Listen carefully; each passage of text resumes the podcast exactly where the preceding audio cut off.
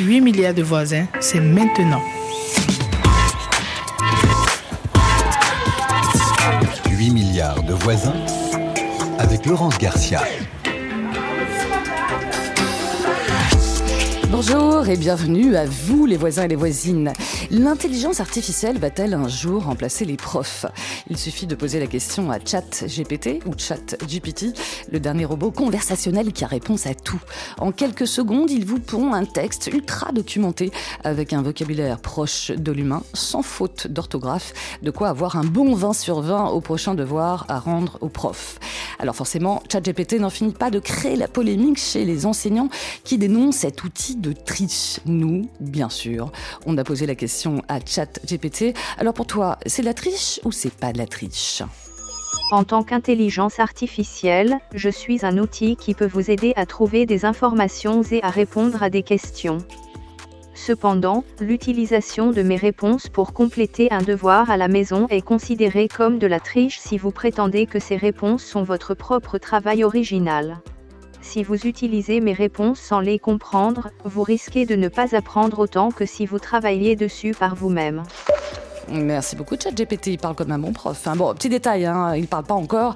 Donc, du coup, notre réalisateur Romain Dubrec, Dubrac a utilisé un générateur de voix, puis on a pris une femme, tiens, pour entendre sa réponse écrite.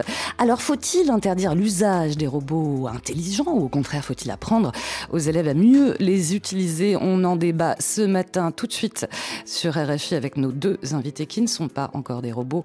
Euh, bonjour, Laurence de Villers.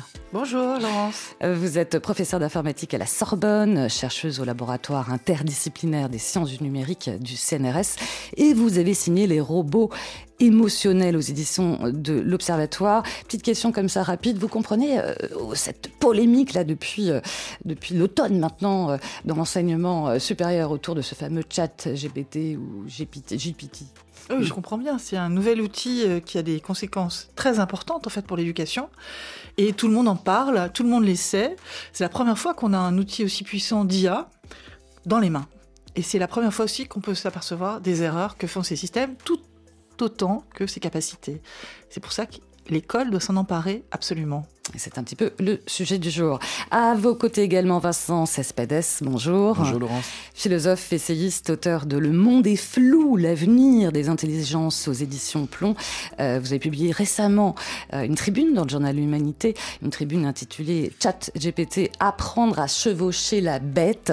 La bête, c'est l'IA, une bête, un cheval, hein, c'est un peu ça dans votre tribune, à domestiquer à domestiquer, à chevaucher, c'est-à-dire qu'on doit faire avec et il faut s'entraîner.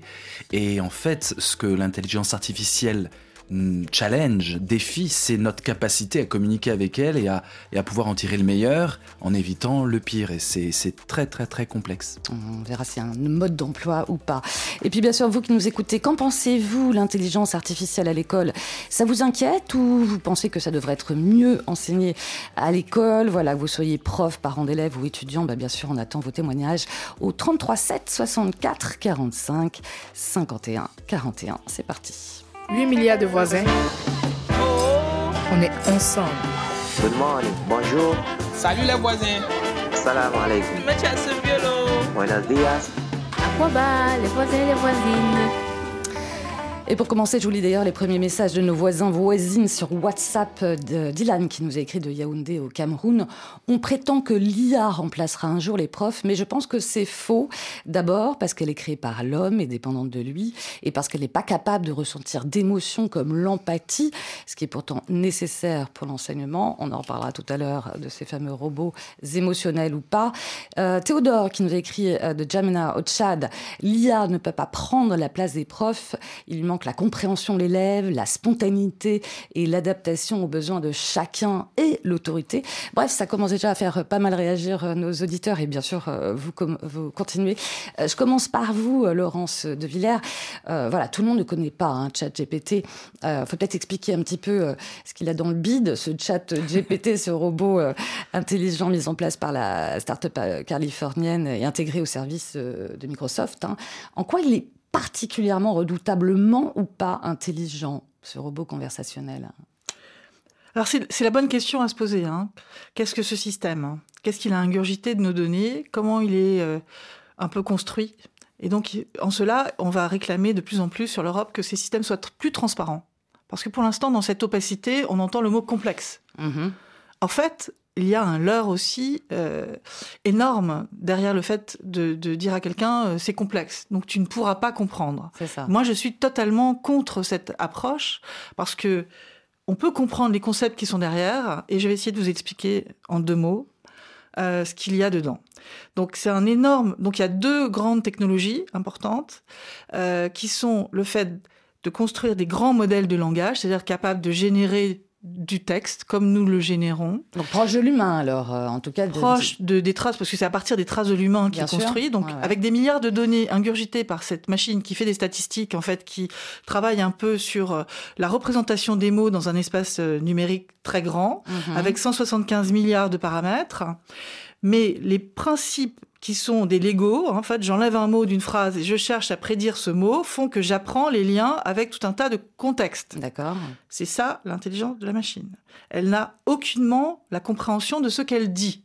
Et elle n'a pas non plus de logique, de déduction, d'induction. En, en, maths, pour résoudre un exercice de maths, euh, c'est pas, pas ChatGPT. Hein. Pas tout. En fait, elle va chercher dans sa base de données, qui n'est pas Internet, hein, qui a été encapsulée avec des limites en 2021, euh, un certain nombre de concepts, et par la succession des mots, elle a une certaine connaissance syntaxique très très proche d'une syntaxe. C'est ça. Elle, parle très bien.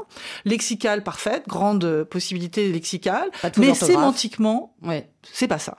Et l'autre grande apport technologique, c'est qu'ils ont encapsulé ce modèle avec un système de dialogue qui, lui, peut s'adapter à euh, un certain nombre de choses que nous faisons. On l'a construit avec des humains qui posaient les questions et qui répondaient et qui entraînaient le système à répondre comme il le souhaitait.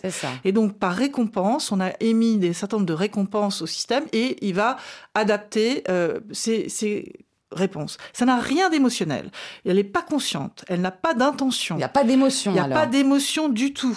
Sauf que dans nos mots de tous les jours, on peut avoir des traces émotionnelles. Et la machine, si elle tombe statistiquement sur cette séquence-là, elle répond pas à vos questions. Hein. Elle continue la séquence qu'on appelle le prompt. Vous posez, vous, une question. Et la machine, elle considère la suite de mots et elle va chercher ce qui va pouvoir être une suite possible. Et comme il y a eu cet entraînement de dialogue, qui en plus prend plusieurs réponses successives, donc avec une mémoire sur ce que vous avez dit avant, qui est très limitée mais qui existe, eh bien, elle est capable de vous donner l'illusion que vous parlez avec quelqu'un. L'illusion. Mais franchement, si vous posez la question à la, à la, machine, la mère de Marie a trois enfants, elle va vous dire Melchior, Balthazar, enfin plutôt trois enfants, Melchior, Balthazar et la machine va répondre Gaspard, parce que dans ces méandre, elle a bien la succession euh, des rois mages. Or, elle ne va pas comprendre que quand la mère de Marie a trois enfants, le troisième c'est Marie. Oui, d'accord. Vous voyez, donc la compréhension euh, de... Et ça, c'est partout. Nous avons cette capacité d'intuition, d'abord d'apprentissage comme les enfants avec le corps, mm, mm, que n'a absolument pas la machine. C'est livresque. Elle est capable de faire des tas de choses pour lesquelles on va avoir un assistant intéressant, traduire, c'est génial, ça traduit dans plein de langues, proposer peut-être euh, un plan et puis vous regardez ce que c'est, mais ne prenez pas pour argent comptant ce qu'elle dit, puisqu'elle fait énormément d'erreurs, avec en plus une façon de parler très professorale. Bah, sans aucun hein. doute. Ah oui, c'est ça. Sans aucun doute sur ce qu'elle dit. Elle fait des contresens, mais de temps en temps, elle dit des choses qui peuvent nous intéresser. Euh, d'où euh, avoir l'esprit critique et ne pas faire de copier-coller sur ce que va nous répondre euh, ChatGPT. Vincent Cespedes, vous qui êtes un philosophe ultra connecté, j'imagine que vous avez déjà dialogué avec cette bête, comme bien vous l'avez surnommée. vous avez changé d'un point de vue philosophique. c'est un bon penseur ou pas Écoutez, je le trouve assez excellent dans ce que j'appelle le philosophiquement correct. Ah, voilà, alors je suis tout à fait d'accord, il, il peut faire des erreurs, donc il faut absolument vérifier tout ça. Mais quand vous posez des questions de type euh, question de terminale au baccalauréat de philo, franchement, ce qu'il produit est tout à fait valable. Tout à fait valable. C'est dur à dire.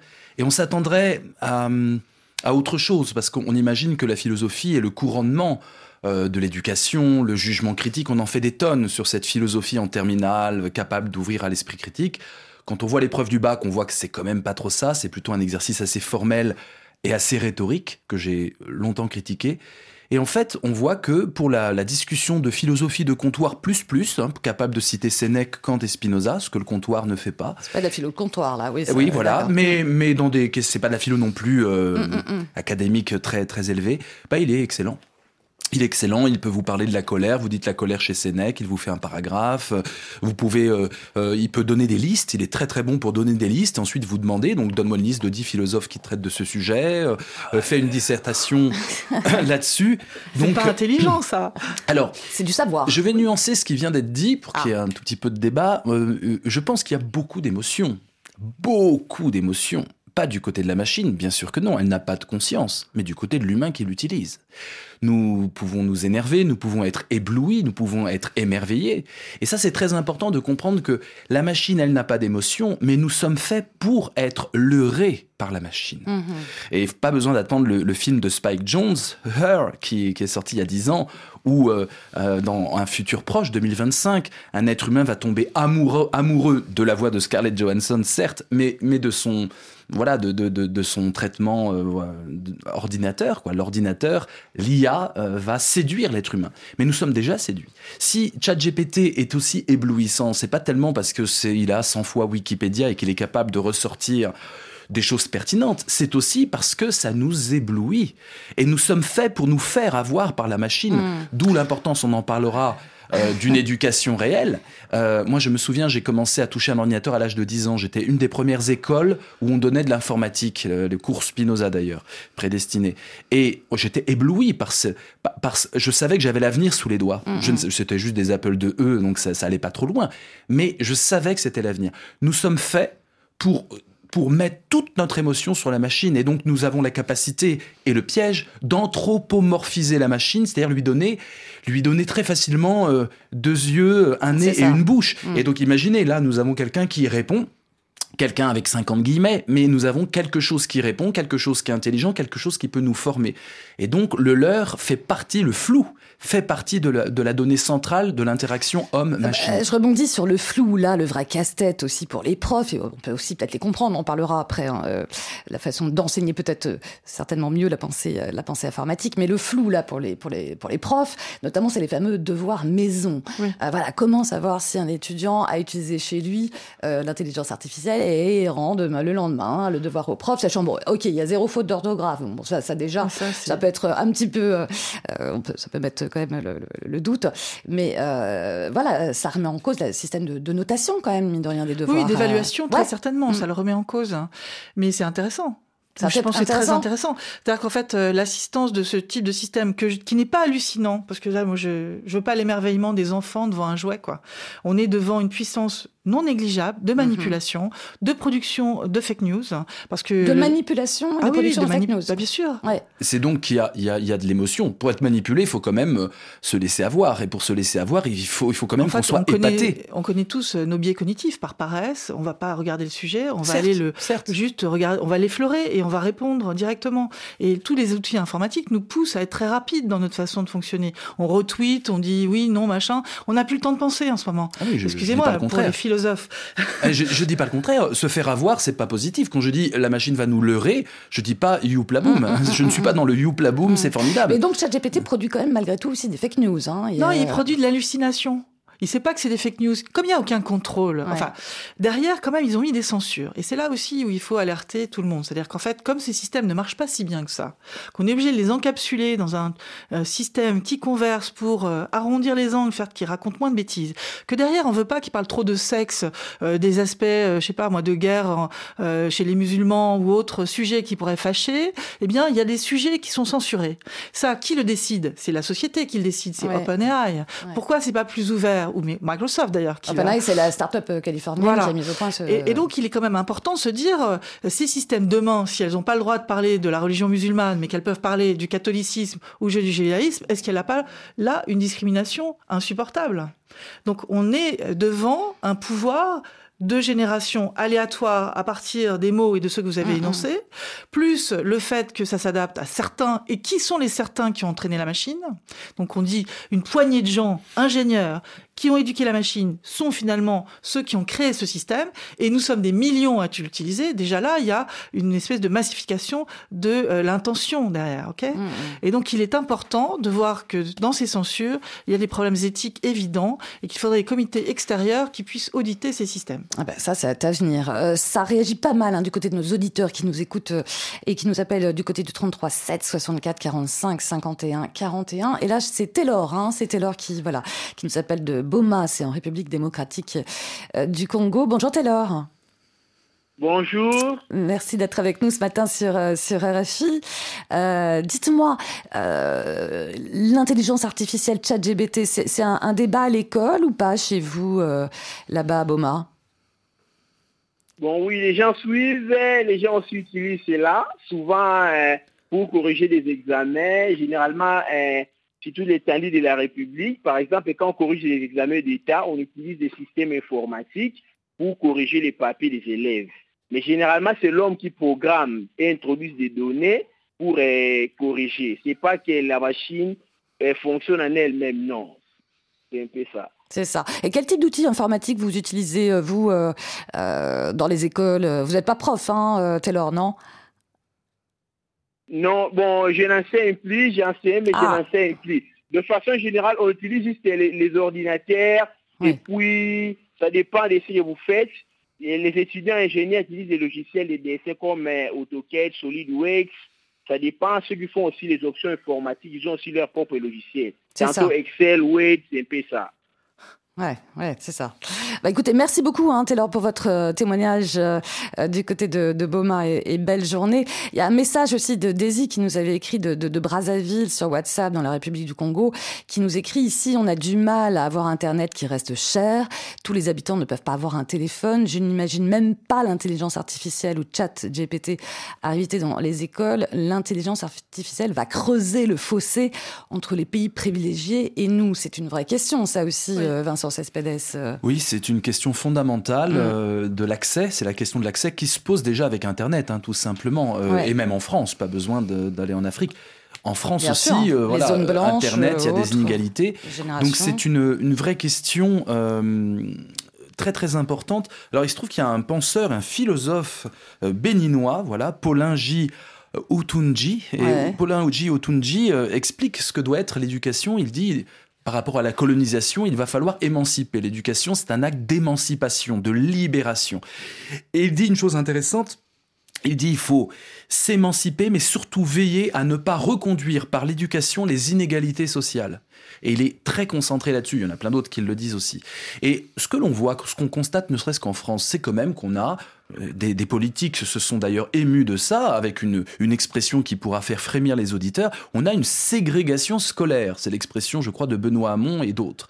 On a déjà des différences les inégalités sociales produisent des éducations aussi très différentes. Dans l'école même de la République. Moi, j'ai enseigné, euh, quand j'étais enseignant, j'ai enseigné 5 ans en philosophie, en zone sensible, ZEP, mm, enfin mm, avec mm, tout l'étiquetage de banlieues défavorisées. Je peux vous dire que, euh, voilà, ils, sont la, mixité sociale est très très très mise à mal et on sait très bien que c'est un immense levier de progrès pour l'école de travailler sur la mixité sociale.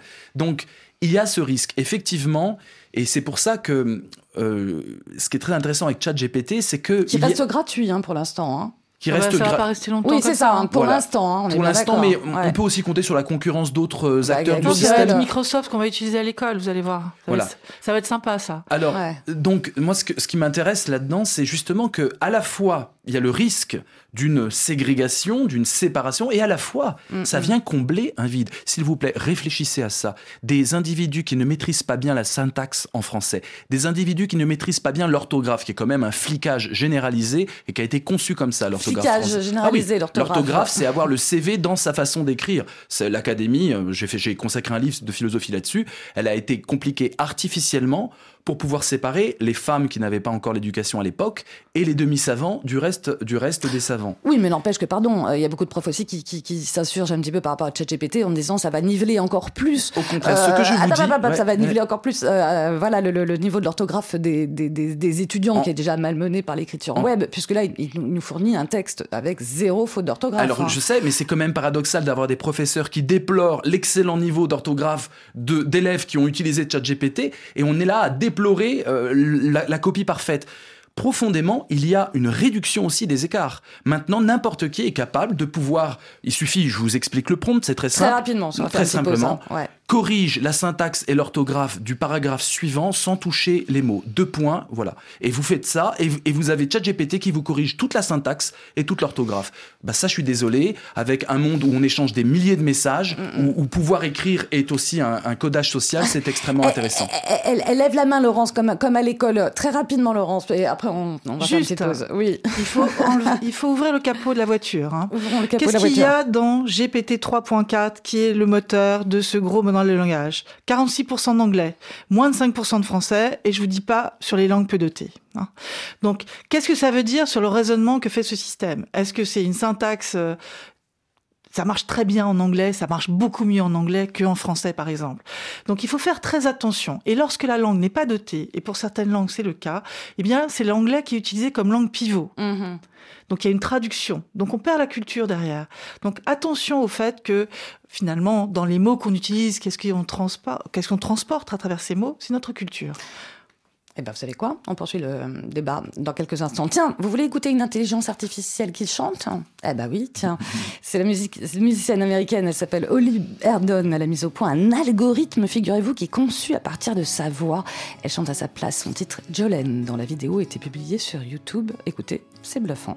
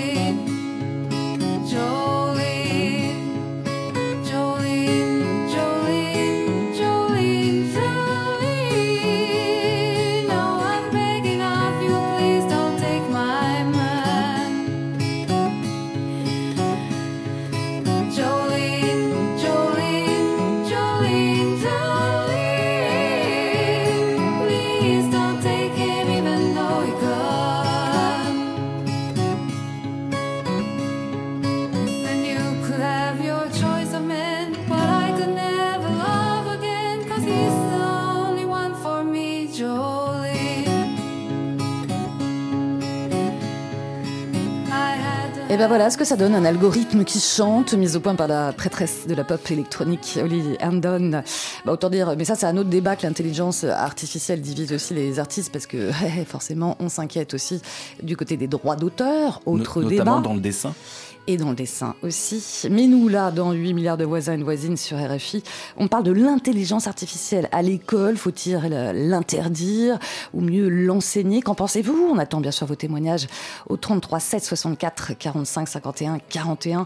On continue à dialoguer avec nos deux invités, la chercheuse professeure d'informatique Laurence de Villers et le philosophe essayiste Vincent Cespedes. Et on a, on a un auditeur qui nous appelle, il y en a beaucoup, hein, qui nous appelle justement, qui est en ligne avec nous. C'est Taylor, euh, qui c'est Moussa, pardon, qui nous appelle de Dakar, au Sénégal. Bonjour Moussa. Et bonjour Laurence. Merci d'être avec nous ce matin. Je crois savoir, Moussa, vous êtes formateur en e-commerce, hein, c'est ça? Oui, absolument. Vous avez raison. Bon. Alors, l'intelligence artificielle, chat GBT, euh, par chez vous ou vous-même, vous, vous connaissez? On, en parle ou pas encore à l'école? Absolument. Euh, pour le moment, au Sénégal, l'application n'est pas très connue. D'habitude, euh, ceux qui l'utilisent souvent, ce sont les entrepreneurs. Les entrepreneurs Les entrepreneurs qui donnent des formations en ligne sur euh, les réseaux sociaux. ce sont eux qui utilisent cette application. D'accord. Et vous, qu'est-ce que vous en pensez, vous, Moussa, de l'intelligence artificielle à l'école? Ça, ça, peut remplacer les profs un jour ou pas? Oui, ça peut remplacer les élèves, pardon, les professeurs. pas, encore, les élèves Les deux, les deux Puis l'école. les professeurs, oui, excusez-moi. J'ai bien rectifié, je crois. C'est ça. Ok.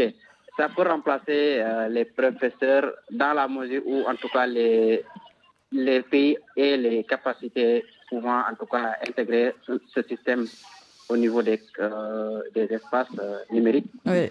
Par exemple, ici au Sénégal, dans le cadre de ce qu'on appelle l'Université virtuelle du Sénégal, il y a des espaces qui sont uniquement dédiés à l'intelligence artificielle où les, où les élèves, les étudiants se rencontrent souvent pour faire leur cours. Ouais, d'accord. Ben, merci beaucoup en tout cas pour votre témoignage, euh, Moussa, hein, et belle journée euh, du côté de Dakar. L'intelligence artificielle va-t-elle un jour remplacer les profs? Bah, on a forcément posé la question à ChatGPT. Il est peu probable que les systèmes d'IA remplacent complètement les enseignants dans l'avenir. Cependant, les systèmes d'IA peuvent être utilisés pour soutenir et compléter le travail des enseignants. Par exemple, ils peuvent fournir des moyens innovants d'apprentissage, tels que des simulations interactives et des expériences personnalisées, ou aider les enseignants à évaluer et à suivre les progrès de leurs étudiants. Bah, elle est plutôt modérée, notre chat GPT, euh, Laurence de Villers. Euh, est-ce qu'il faut voilà, mieux s'intégrer, interdire, parce que c'est Sciences Po, hein, Sciences Po et quelques écoles publiques aussi du côté de New York euh, bah, qui ont interdit l'usage de chat GPT à, à leurs étudiants. vous vous dites que ça va pas. Il faut mieux enseigner, mieux former et notamment mieux enseigner ce que vous appelez la pensée informatique. Oui, je pense que euh, interdire est en aucune façon une solution. Hein. On a interdit les machines à calculer, on a interdit tas de choses pendant l'éducation des enfants. On en a vu des conséquences assez négatives. Là, il faut monter dans le bateau. On a l'occasion, puisque c'est critique et que effectivement certains professeurs vont pas pouvoir déceler peut-être si l'étudiant a réellement fait un travail ou pas. Donc, euh, il faut pas faire euh, euh en parler au comme étant un atout toujours positif, hein, sinon on va faire une allégorie de la paresse. Mmh. Donc euh, je pense qu'il est utile d'expliquer les limites d'expliquer comment c'est fait avec un papier et un crayon. Oui, mais d'où vient la réticence? Il y a beaucoup de profs qui sont quand même. Euh, Parce qu'ils se sentent pas capables de le faire. Or, pour moi, on est dans une transition, ça va très vite. Donc, il est important de poser le problème en tant que débat entre enseignants et élèves. On voit beaucoup d'activités du côté du ministère pour former les professeurs. Mais si on attend qu'ils soient formés, je crois qu'ils sortent du CAPES pour la première fois cette année ou la deuxième fois, je ne sais plus. Et il y en a peut-être 60 sur euh, la France entière. Euh, donc, c'est pas suffisant. On se rend bien compte que là, on va monter une mini montagne. Donc, il est important que demain, à l'école, je répète, en interdisciplinarité, ça soit soit le prof de maths, soit le prof de français, soit le prof de philo, soit le prof. Et alors, philo, on attend le bac hein, pour parler de philosophie, alors qu'on devrait parler des usages et de l'éthique de l'IA. Moi, je suis présidente de la Fondation Blaise Pascal qui a été monté par euh, Cédric Villani et des chercheurs de l'INRIA mhm. et euh, de, du CNRS. Donc les fondateurs, c'est CNRS, INRIA et l'Université de, euh, de Lyon. Et nous poussons à la médiation en informatique et en mathématiques pour moins de clivage dans la société, pour aller chercher tout le monde. Mais pas en tant qu'outil qu'on va utiliser pour prétendre réduire artificiellement les écarts, mais pour mhm. comprendre la pensée informatique, comprendre ce qu'il y a dessous avec des mots simples.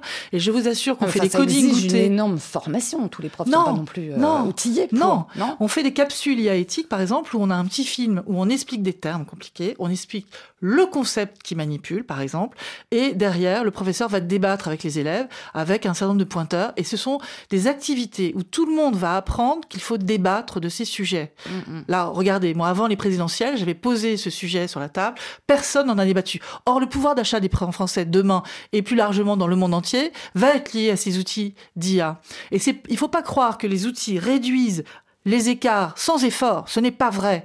Et ceux qui vont manipuler demain, ce sont ceux qui vont faire l'effort de comprendre cette pensée informatique. Si je vais plus loin sur la manipulation, que font les États-Unis en ce moment? Ils utilisent derrière ChatGPT des choses pour générer des images, comme vous avez commencé à en parler. Dali, par exemple, qui est un autre outil.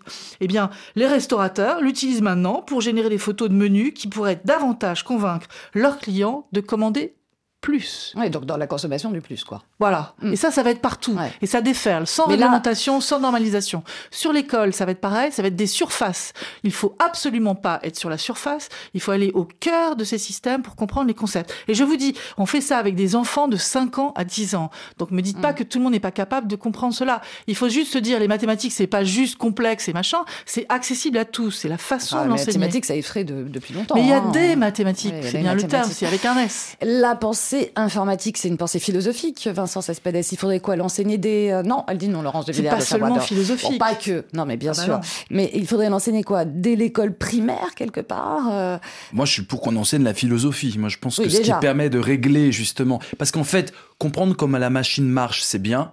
Mais euh, utiliser la machine et comprendre comment je peux l'utiliser, je pense, en termes d'éducatif, c'est aussi complémentaire. Donc comprendre effectivement que la machine n'est pas une personne, sortir de l'anthropomorphisme, comprendre qu'elle a des limites, qu'elle peut dire n'importe quoi, notamment en histoire, c'est une catastrophe. euh, elle elle Ah oui invente des choses. Elle ah oui, comprend pas les dates. Ouais, elle n'a pas euh, dénombrement voilà. des Ah, elle dates. comprend pas les dates. Non, donc Et euh, c'est pour ça qu'elle est meilleure en philo, parce qu'en philo, on peut planer en dehors de, la réalité. voilà. Mais, euh, mais je pense qu'il faut surtout apprendre à l'utiliser. Quand je dis il faut chevaucher la bête, c'est surtout l'utiliser. En quoi l'IA, l'intelligence artificielle, va-t-elle être complémentaire d'une démarche intellectuelle humaine, que ce soit pour rédiger des articles, que ce soit pour euh, préparer des stratégies? L'IA va s'inviter comme un compagnon plus ou moins bien dressé, plus ou moins fidèle dans toutes les démarches. C'est déjà le cas. Euh, on peut s'alarmer par exemple de l'IA qui fait du dessin. Moi, je discute beaucoup avec des entrepreneurs. Ils sont ravis, euh, les architectes, de pouvoir demander à l'IA, je veux un hôpital avec cinq arbres, euh, etc. Et vous avez l'IA qui vous propose des centaines de dessins. Vous choisissez le meilleur. Donc, on peut dire, mon Dieu, ça va enlever des métiers de dessinateur et autres. Mais en fait, l'IA va s'inviter, va s'hybrider avec l'humain. Et c'est ce que je décris dans mon livre Le monde est flou, l'avenir des intelligences, c'est-à-dire l'intelligence humaine et l'intelligence de, de, de artificielle. Et en fait, nous allons arriver à ce que j'appelle une intelligence connective. Mmh, Elle n'est pas connective. connectée. ouais. Et il va falloir qu'on développe à l'école cette intelligence de pouvoir se connecter les uns avec les autres, ce qui n'est pas le cas de l'école. L'école actuelle, c'est des échelles d'évaluation individuelles où les élèves sont très très isolés les uns des autres. Donc Oui. déjà, il y a une immense réforme à faire. Par rapport au collectif, par rapport au. Exactement, on doit Sauf que- développer. sauf que ça peut mettre aussi en question la notion d'autorité aussi du Ah, prof. ben, bien Parce sûr. que si on partage Ah, non, non, les savoirs même- et les conversations ou autres, c'est une vraie, vraie question dans le sachant Là, et là, le- les professeurs doivent réfléchir aussi à leur propre crispation narcissique par rapport à l'intelligence artificielle. Et nous sympa tous. pour attendez. les profs qui nous écoutent. Ah non, mais hein. pour non, tout le moi, je monde, suis pas d'accord. pour Non, l'humain. non, Non, mais juste temps, deux temps. secondes. Va- Euh, nous avons tous une. Je parle. Je veux pas blâmer les profs qui font un métier formidable, évidemment.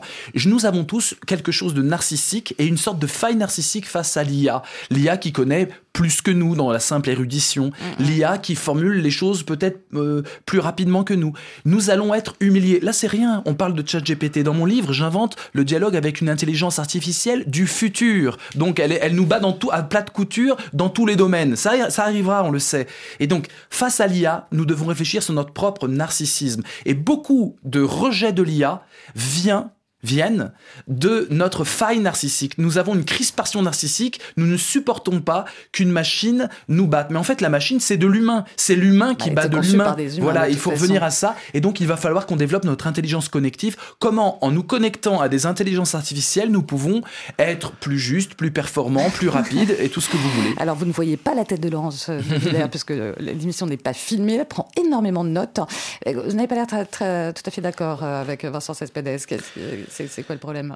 Bah, On C'est-à-dire va qu'on va, niveler, on va niveler l'intelligence vers le bas, hein, si on vous écoute. hein. C'est-à-dire que le mainstream, ça va être euh, la façon de penser. Je suis désolée, hein, faire des statistiques sur euh, des grands nombres, c'est euh, finalement avoir des idées préconçues, les idées reçues de tout le monde, euh, voir les idées reçues fake news. C'est ça qui va être demain nos connaissances. Je, je pense pas Je- avoir dit ça, suis- mais Ah bah, j'entends ce que vous dites, mais j'ai pas dit ça. J'ai pas Vous dit n'avez vive pas la dit fake ça, mais c'est ce que fait le système. Donc, Non, euh, sans tout. comprendre le système. Ah, bah, Ah, il ouvre, il ouvre. Si on sait bien l'utiliser, si on sait mal l'utiliser, oui. Toute la question, c'est comment je l'utilise bien pour ne sortir des fake news et aller vers plus d'intelligence, plus de propositions, plus Eh ben, d'ouverture. c'est là où il y a peut-être une responsabilité aussi. C'est là où que de faut savoir que de savoir et absolument de montrer aux, aux élèves comment, Comment ça marche Bah oui. Comment ça Non, marche et comment, comment ça marche, c'est pas comment l'utiliser. C'est tout ce que je les voulais deux. pointer. Non, mais attendez. Ce qu'on fait, c'est comment l'utiliser. C'est les usages et l'éthique. Je On peux savoir propose comment une voiture marche, 3. mais je peux très bien ne pas savoir conduire une voiture. C'est vrai. Donc c'est pas pareil. C'est c'est pour ça que je parle de chevaucher. C'est pas comprendre le cheval, comment il fonctionne. Je chevauche bien le cheval, mais je sais pas comment ses boyaux fonctionnent. C'est différent. La Ouais, question est différente. ouais, Laurence de Villers. J'ai jamais parlé de faire du code et d'ouvrir, de faire des machines soi-même. Hein. J'ai dit juste qu'il fallait comprendre les concepts technologiques qui sont derrière. On ne peut pas faire que de la philo là-dessus. Je suis désolée. On doit être en interdisciplinarité. Les philosophes qui restent juste sur la philosophie, ils ont loupé le train.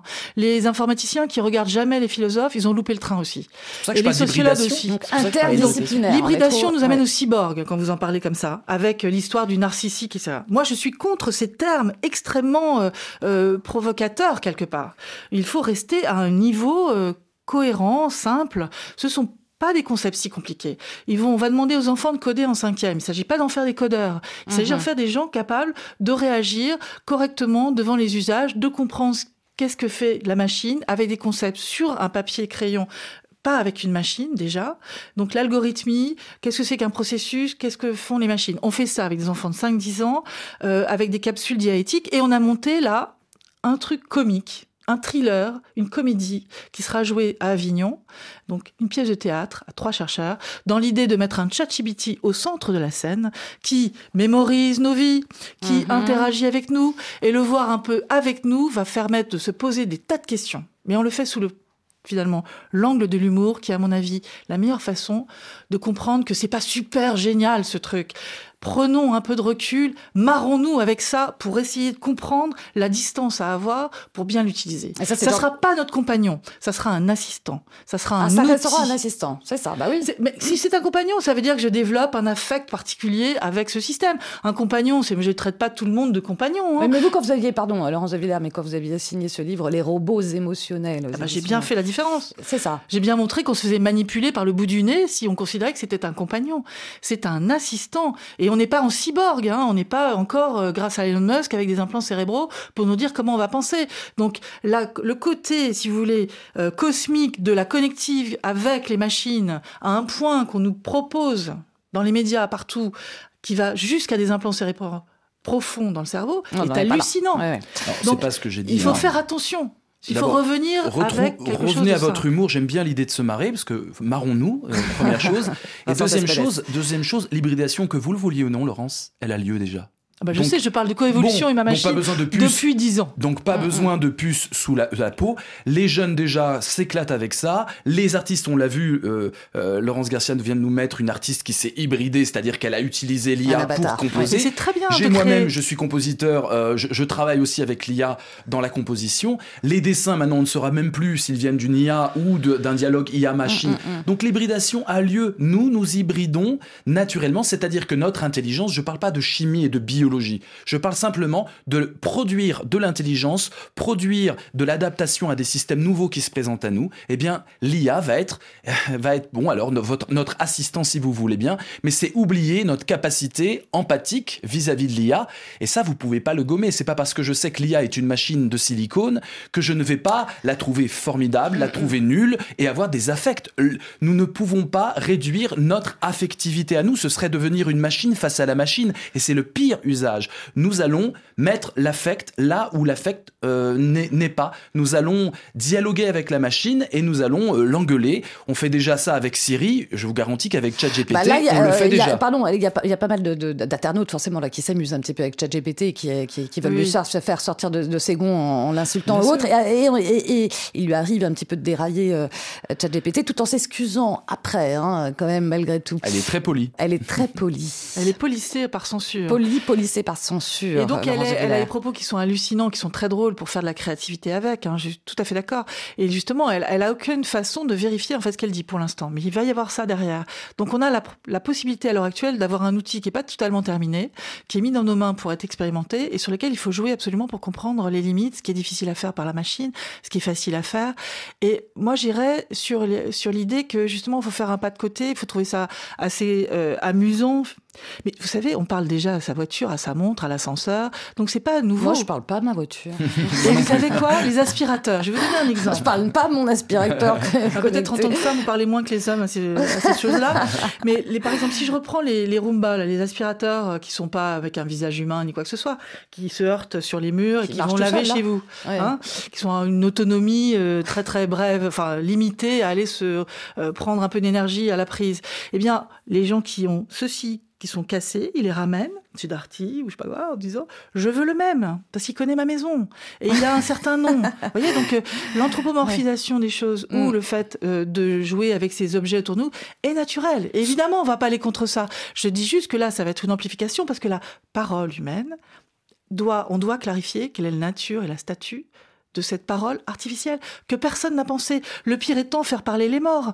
Vous avez maintenant des startups qui vont dans les maisons de fin de vie récupérer des données auprès des personnes âgées en leur promettant et à leurs descendants mm. d'avoir la main, la voix de son père sur son portable. là, on est sur un autre débat encore. Euh, tiens, euh, il m'a manqué moi ChatGPT. On lui a demandé bah, parce que est-ce que est-ce que l'intelligence artificielle ça rend plus intelligent à l'école ou pas? Puis c'est quoi d'ailleurs un, un élève intelligent euh, ChatGPT? En tant qu'IA, je n'ai pas de croyance ni de jugement personnel, car je suis programmé pour être impartial et fournir des informations impartiales. Impartial, poli, ferme, chat euh, GPT. il y a une question quand même qui se pose, c'est qu'est-ce qu'on va faire de, ce temps du cerveau euh, disponible qui nous reste si finalement on, travaille un peu plus, vite des devoirs à la maison pour les étudiants, pour les élèves? Ça, c'est une question aussi quand même. Ça, ça nous laisse du temps aussi. Euh. Mais je pense que l'être humain, ce qui fait notre humanité, c'est la créativité. C'est le don, c'est l'art, c'est le jeu, c'est l'intelligence, c'est la parole, c'est l'amitié. C'est ça une vie humaine.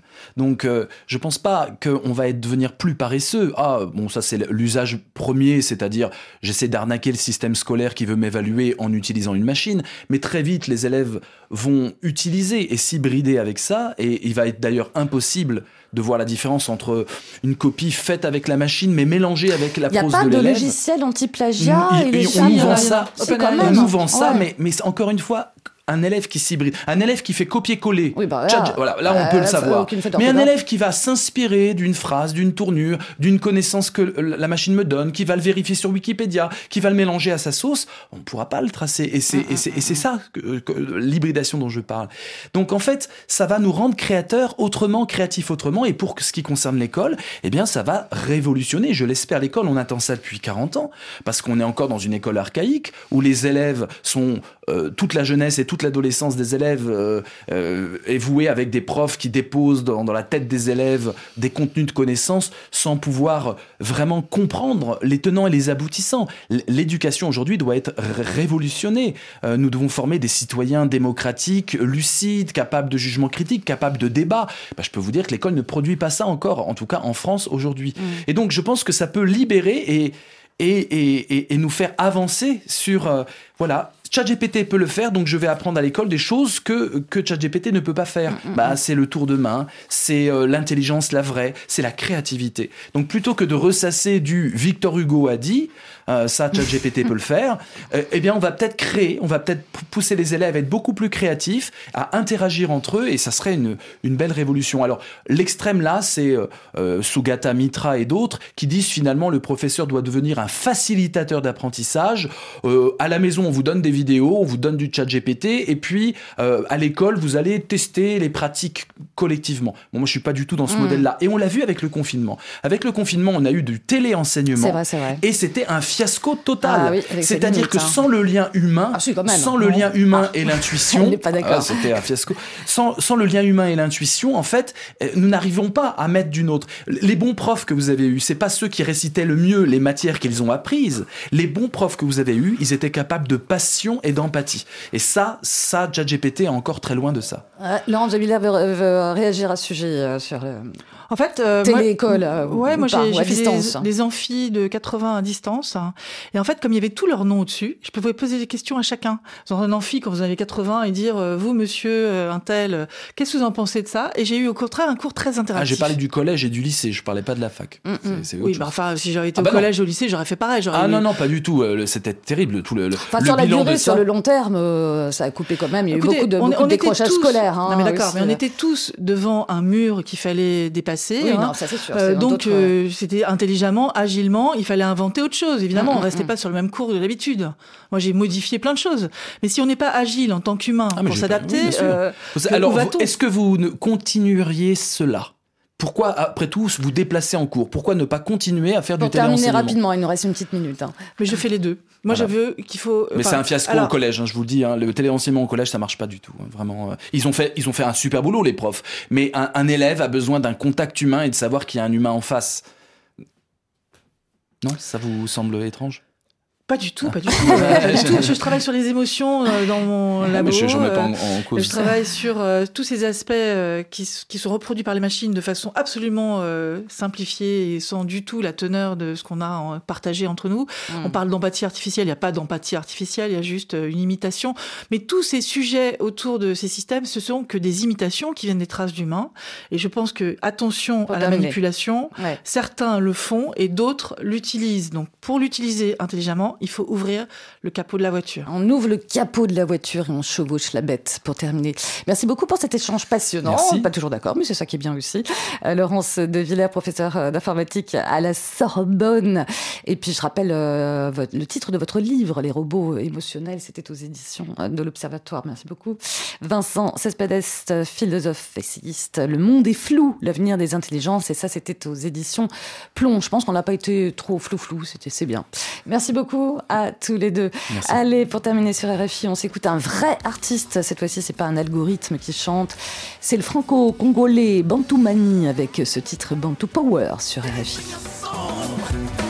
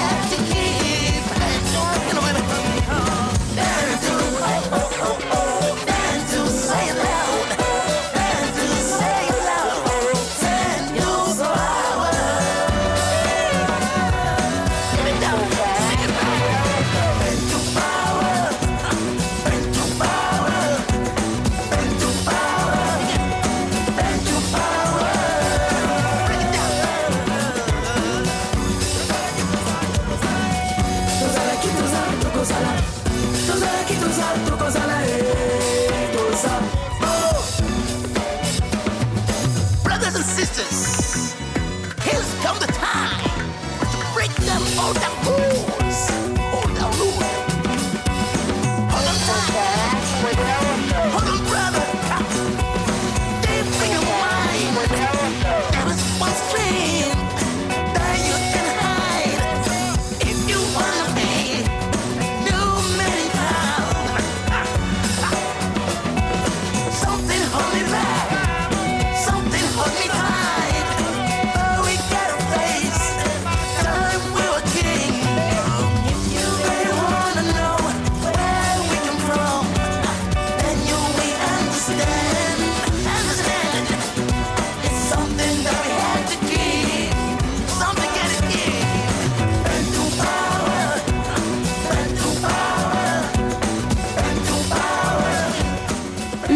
De voisins et de voisines, c'est fini. Merci bien sûr à toute l'équipe, euh, Romain Dubrac, Damien euh, Roucou et Valentine Lemaire. On se retrouve demain à la même heure sur RFI. On parlera de cette parole taboue, la parole des hommes violents. Le droit à l'écoute fait pourtant partie de la prise en charge des auteurs de violences conjugales pour éviter la récidive. On attend bien sûr vos témoignages demain au 33 7 64 45 51 41. À demain.